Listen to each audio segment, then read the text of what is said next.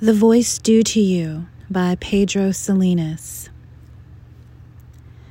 You live always in your acts.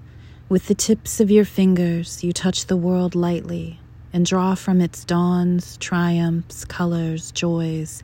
It is your music. Life is what you touch. From your eyes, only from them, springs the light that guides your footsteps. You walk only by what you see, nothing else.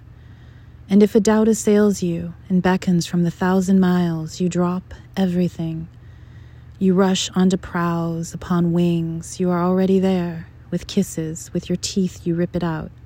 It is no longer a doubt. You can never doubt. Because you turned mysteries inside out, and your enigmas, what you'll never understand, are those things which are so clear the sand where you lie down, the ticking of your watch and the tender pink body that you meet in the mirror every day when you awake, and it's yours. Prodigies, marvels that are already deciphered. And you never made a mistake. Only once, one night, when you fell in love with shadow, the only one you ever liked.